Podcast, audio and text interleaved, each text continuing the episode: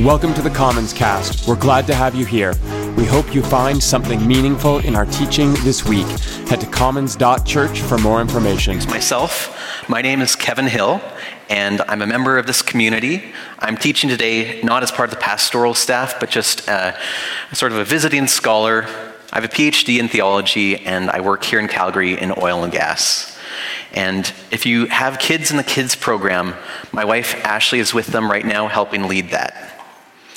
Ashley and I consider this parish our church home, our community. I feel privileged to be with you this morning. And for those who are new, Scott Wall is our pastor here, and we've loaned him out to Kensington, and he'll be back next week to continue teaching. This is week three of our summer series on the Psalms.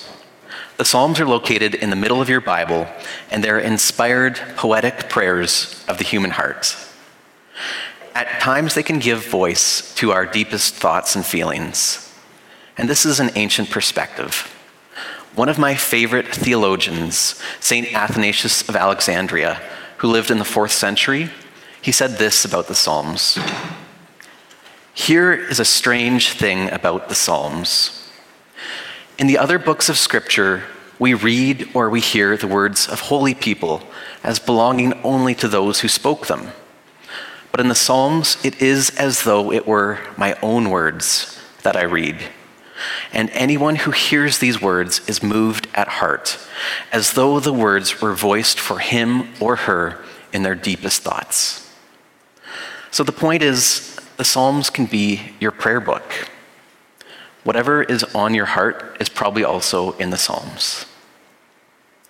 Two weeks ago, Scott kicked off the series by looking at Psalm 13. And Scott highlighted how the Psalms offer us a model for being honest with God.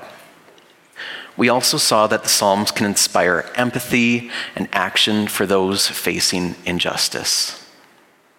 Then last week, Jeremy from Kensington was here and he showed us how the poetic device of parallelism works.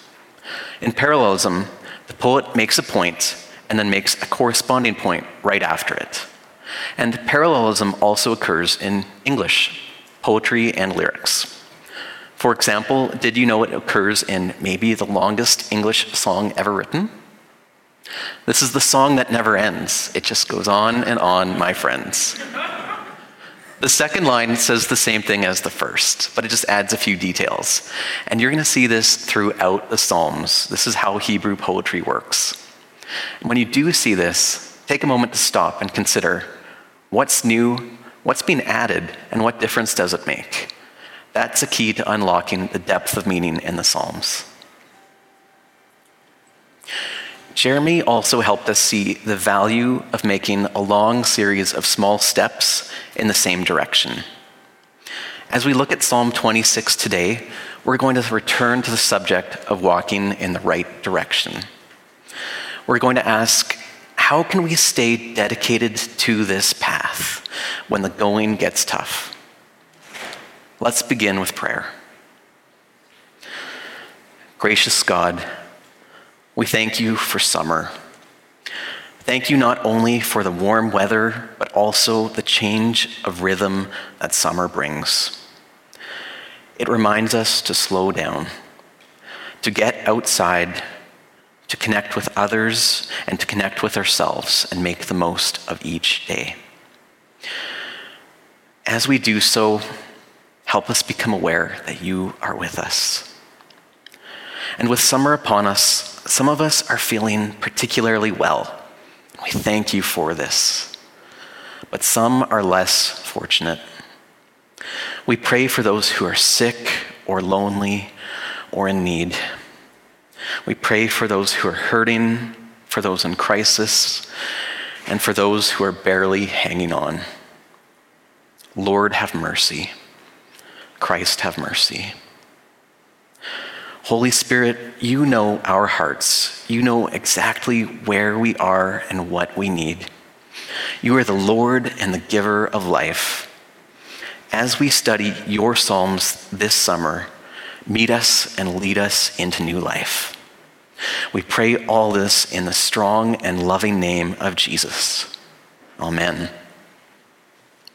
So today, we're discussing chiastic structures, walking a path, dedication to the path, sloths, and glimpses of love. And if you're intrigued about what sloths have to do with Psalms, hang tight. It's all going to make sense, I promise. So, on to Psalm 26. During my undergraduate degree, I took an early morning course on the book of Isaiah. And my professor introduced me to all sorts of great ideas, including things like using biblical commentaries and how to do advanced word studies. But what I remember most about him was his unorthodox breakfasts.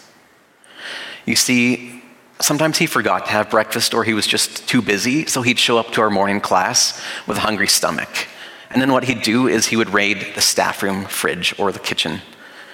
And so sometimes he'd show up to class with a cup of soup, which wasn't too weird, or a box of crackers.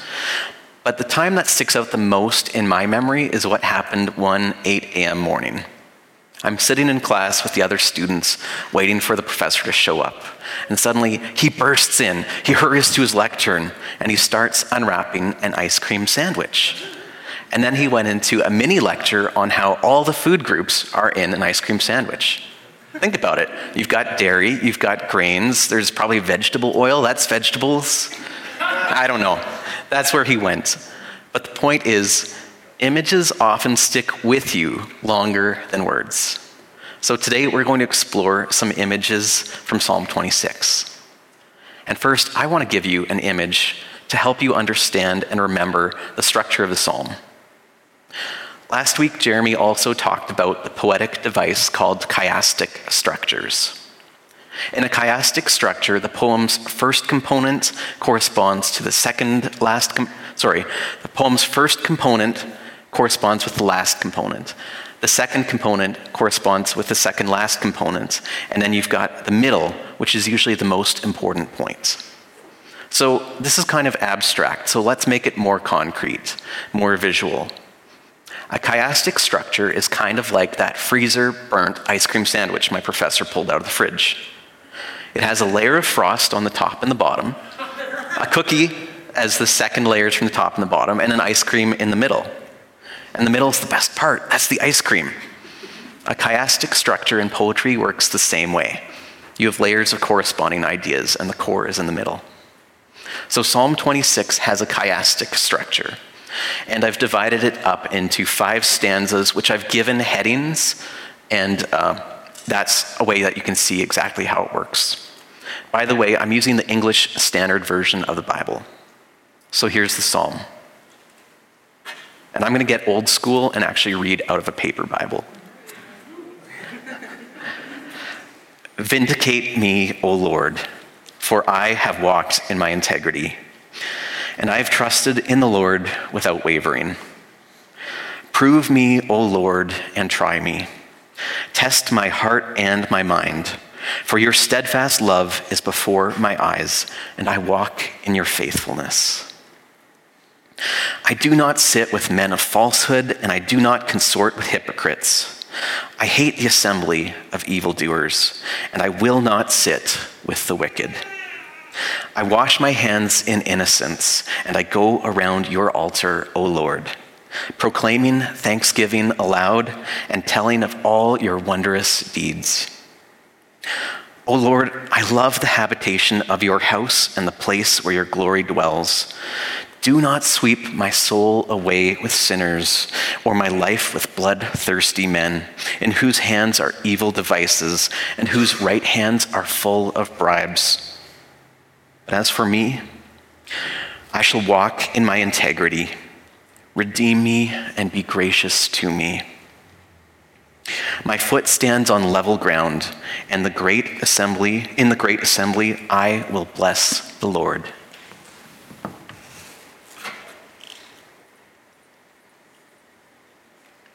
So, as you can see, the psalmist starts out by stating that he walked with integrity.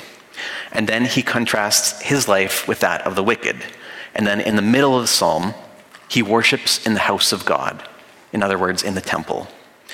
And from here, the psalmist tells the same story, but in reverse. He doesn't want to be grouped with the wicked, he wants his life to be in contrast with theirs. And then he ends by recommitting himself to walking with integrity. So there you have it. There's Psalm 26's chiastic structure. There's your freezer burnt ice cream sandwich.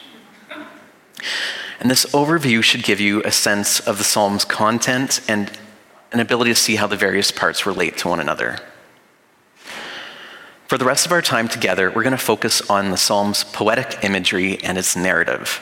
And these elements will help us appreciate some of the poem's depth of meaning. So let's begin by looking halfway through verse 1, where we see the psalmist talking about walking on a path. Chronologically speaking, this is where the psalmist's story really begins. The NIV renders this I've led a blameless life.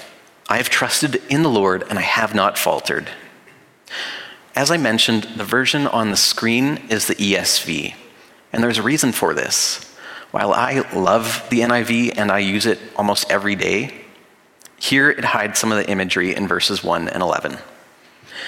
In the phrase as the NIV translates it, blameless life, the word life literally means to walk and figuratively means to live. The psalmist, being a poet, would have been aware of this double meaning. And when we use the language of walking, the imagery of the psalm becomes more alive, which is surely what the psalmist would have intended. So I think verses 1 and 11 are better rendered in the ESV. I have walked in my integrity, and I shall walk in my integrity. Last week, when Jeremy was here, he talked a bit about the path that we choose to walk on. He was talking about Psalm 1, and one of the points is that the direction you are pointing, the path you're on, it's much more important than exactly where you are on that path right now. Think about it. You've gotten to this point in your life through a series of small steps in a particular direction. Now, does that mean you are in control of everything? No, of course not. But in your work and in your relationships, in all parts of your life, you are where you are largely because of small steps that you took over a long time. And this means that the direction you chose matters, and your dedication to that path matters. In Psalm 26, this wisdom is repeated. The psalmist says that he's chosen a specific path or direction. For him, integrity. Scholar John Goldingay explains that the word suggests a positive wholeness of commitment. So the psalmist isn't saying that he's perfect or that he's without sin. He's saying, I'm dedicated to my journey of faith. Or perhaps, I'm dedicated to the path of following God as best as I can. I was talking to Jeremy about, Jeremy about this this week, and he also reminded me that if we're honest, there's probably a little bit of self preservation going on here. I mean, who would honestly say that they lived a blameless life? But that's okay. God isn't offend, offended by a little bit of hubris. In fact, sometimes we need to speak honestly about how we feel, even if it isn't completely objective. Remember that. You don't always need to be objective or dispassionate in your prayers. Sometimes honest is better than accurate. And what I've said about the psalmist's journey is all rather abstract at this point, isn't it? But Hebrew poetry is concrete. So let's try to get more concrete. Try to picture this. Picture a pathway with a series of ascents and descents, with twists and turns, and blind corners and exhilarating views. The psalm is saying that's what life is like. And the psalmist says that through it all, he's committed to his direction. He doesn't avoid wicked people or people going in other directions whom he encounters along the way. But he also doesn't give up on his path. When we look at the narrative or the story of this psalm, what's really interesting is what happens next. We don't know the precise details, but most scholars think that the psalmist suffered some kind of terrible injustice. Maybe the psalmist was falsely accused of something with severe consequences, or maybe he was slandered or even attacked. Maybe he was betrayed by someone close. We don't know the details and we don't need to, but the psalmist was seriously wronged. And it's here that we find the psalmist's true colors. Robert McKee, who teaches screenwriting, says this about character. True character is revealed in the choices a human, me- a human being makes under pressure. The greater the pressure, the deeper the revelation, the truer the choice to the person's essential nature. So, what does the psalmist do when he's slandered, when he's wrongly accused, when he faces some kind of injustice? He doesn't seek revenge.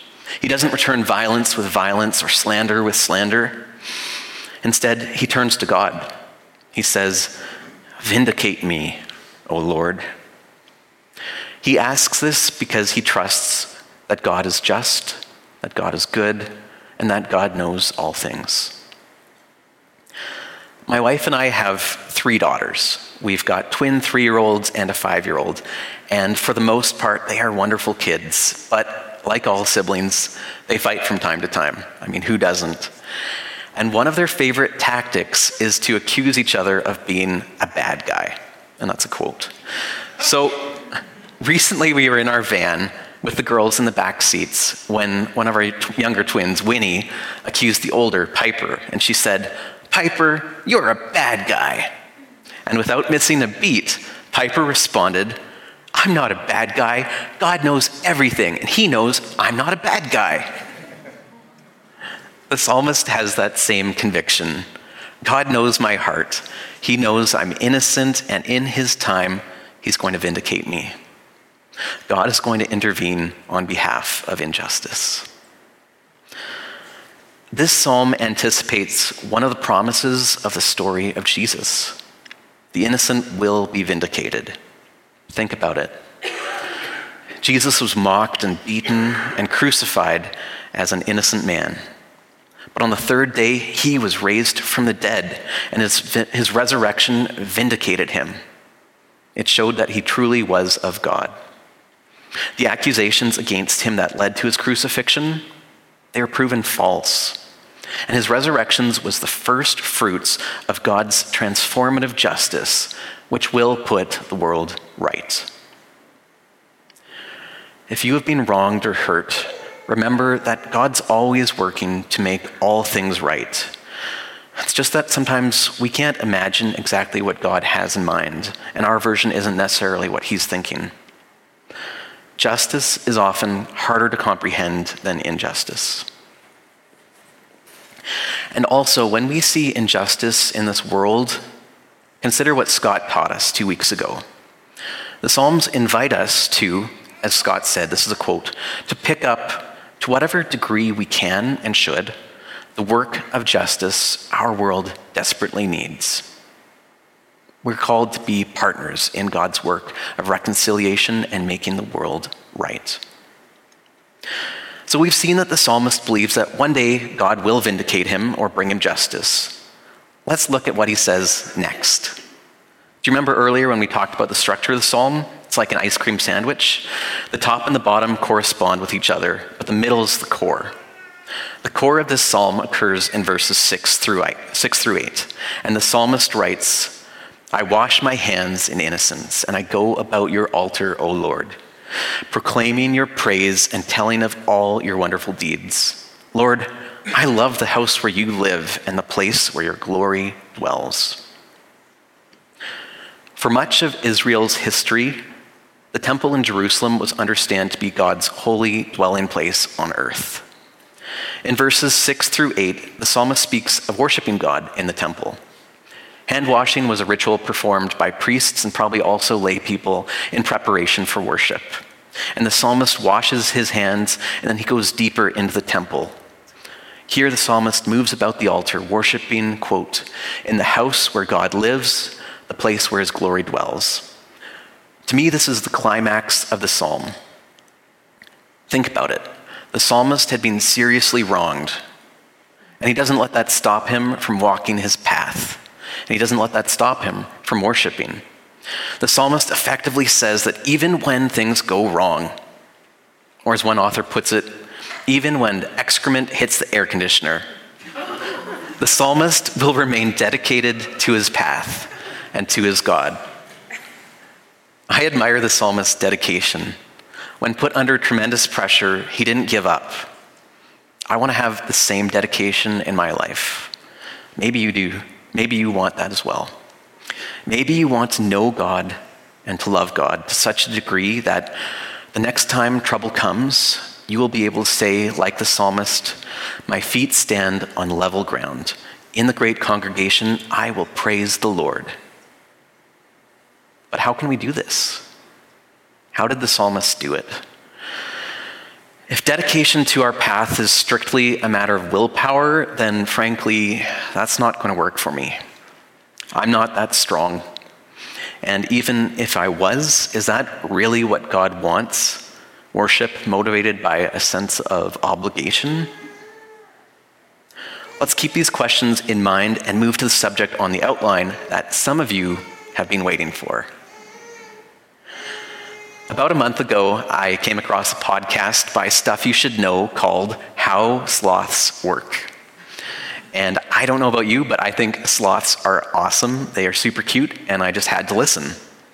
But going into the episode, I knew very little about sloths. I knew that they're cute, they eat leaves, and they work at the DMV. So during the episode,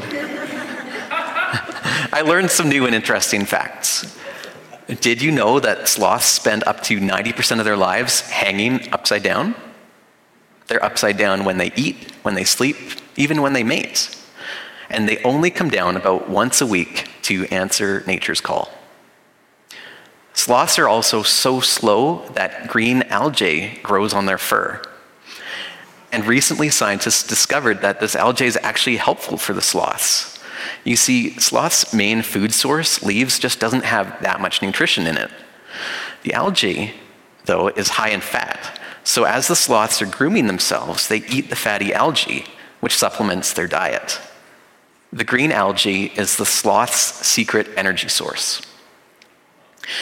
The psalmist also had a secret energy source. The fuel that fires his life of faith can be found in verse 3. I've always been mindful of your unfailing love, and I've lived in reliance on your faithfulness. That's the NIV translation.